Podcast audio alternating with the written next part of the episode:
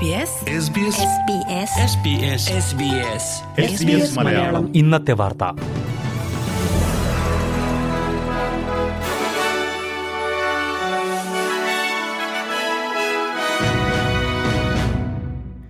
നമസ്കാരം. S B S Malayalam ഇന്നത്തെ വാർത്തയിലേക്ക് സ്വാഗതം. ഇന്ന് രണ്ടായിരത്തി ഇരുപത്തിമൂന്ന് ജൂൺ ഇരുപത്തിയേഴ് ചൊവ്വ. വാർത്തകൾ വായിക്കുന്നത് റിന്റോ ആന്റണി. ഓസ്ട്രേലിയയിൽ ഭവന ലഭ്യത കൂട്ടാൻ കൂടുതൽ നടപടികൾ എടുക്കുമെന്ന് ഫെഡറൽ സർക്കാർ. ഭവന ലഭ്യതയിലെ ഇപ്പോഴത്തെ പ്രതിസന്ധി കണക്കിലെടുത്താണ് ഇതെന്ന് പ്രധാനമന്ത്രി ആന്റണി അൽബനീസി പറഞ്ഞു.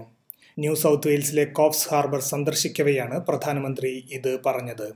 ഭവന പ്രതിസന്ധി മറികടക്കാൻ തന്റെ സർക്കാർ പുതിയ വീടുകൾ നിർമ്മിച്ചു നൽകുന്നതടക്കമുള്ള ഒട്ടേറെ പദ്ധതികൾ നടപ്പിലാക്കി വരികയാണെന്നും പ്രധാനമന്ത്രി പറഞ്ഞു. സാമ്പത്തിക പ്രതിസന്ധി അനുഭവിക്കുന്ന ഓസ്ട്രേലിയക്കാരിൽ പകുതിയിൽ അധികം പേരും ബില്ലുകൾ അടയ്ക്കാൻ പോലും ബുദ്ധിമുട്ടുന്നതായി പഠനങ്ങൾ. സാൽവേഷൻ ആർമി നടത്തിയ പഠനത്തിലാണ് ഈ വിവരങ്ങൾ പുറത്തു വന്നിരിക്കുന്നത്. ചിലവ് കുറയ്ക്കുന്നതിനു വേണ്ടി ആളുകൾ ഹീറ്റർ ഉപയോഗം നിർത്തിവെക്കുകയും വീടുകളിലെ വെള്ളത്തിന്റെ ഉപയോഗം കുറയ്ക്കുകയും ചെയ്തു എന്നാണ് സർവേയിൽ പറയുന്നത്. നേരത്തെ ഉറങ്ങാൻ പോകുന്നതും വിരുന്നുകാരെ ഒഴിവാക്കുന്നതും അടക്കമുള്ള ചിലവ് ചുരുക്കൽ നടപടികളിലേക്ക് കൂടുതൽ പേർ കടന്നു എന്നും സാൽവേഷൻ ആർമിയുടെ പഠനങ്ങൾ കാണിക്കുന്നു. സിഡ്നിയിലെ വിമാനത്താവളത്തിൽ നിന്നുമുള്ള ശബ്ദം ഏതൊക്കെ പ്രദേശങ്ങളെ ബാധിക്കും എന്നുള്ള വിവരം അധികൃതർ പുറത്തുവിട്ടു. പൊതുജനങ്ങൾക്ക് ഇത് സംബന്ധിച്ച വിവരങ്ങൾ അറിയാനുള്ള ഓൺലൈൻ പോർട്ടലാണ് ആരംഭിച്ചിരിക്കുന്നത്.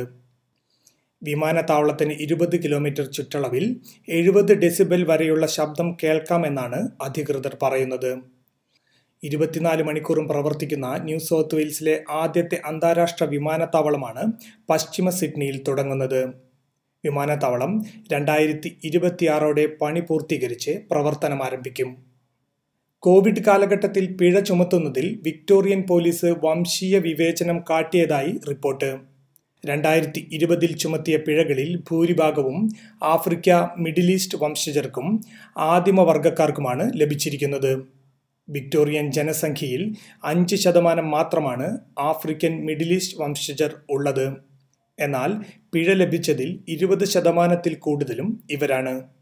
അമിത പോലീസിംഗിന്റെ ഉദാഹരണമാണ് ഈ കണക്കുകൾ സൂചിപ്പിക്കുന്നതെന്ന് Police Accountability Project principal lawyer Gregor Haspar കുറ്റപ്പെടുത്തി. വിസ ഫീസുകൾ വർദ്ധിപ്പിക്കുന്നത് രാജ്യത്ത് തൊഴിലാളികളെ ലഭിക്കുന്നതിൽ തടസ്സം സൃഷ്ടിക്കുമെന്ന് പ്രതിപക്ഷം. ജൂലൈ ഒന്ന് മുതൽ ഫീസ് വർധനവ് ഫെഡറൽ സർക്കാർ നേരത്തെ പ്രഖ്യാപിച്ചിരുന്നു. വർക്കിംഗ് ഹോളിഡേ വിസ ഫീസിലെ വർധനവ് ജോലിക്ക് ആളുകളെ ലഭിക്കുന്നതിൽ കുറവുണ്ടാക്കുമെന്ന് പ്രതിപക്ഷ നേതാക്കൾ കുറ്റപ്പെടുത്തി.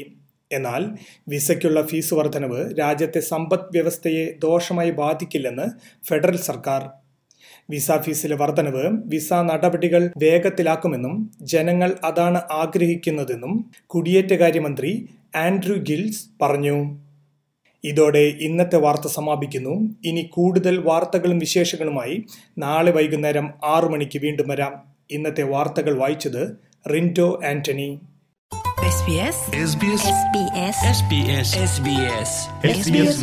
ഇന്നത്തെ വാർത്ത.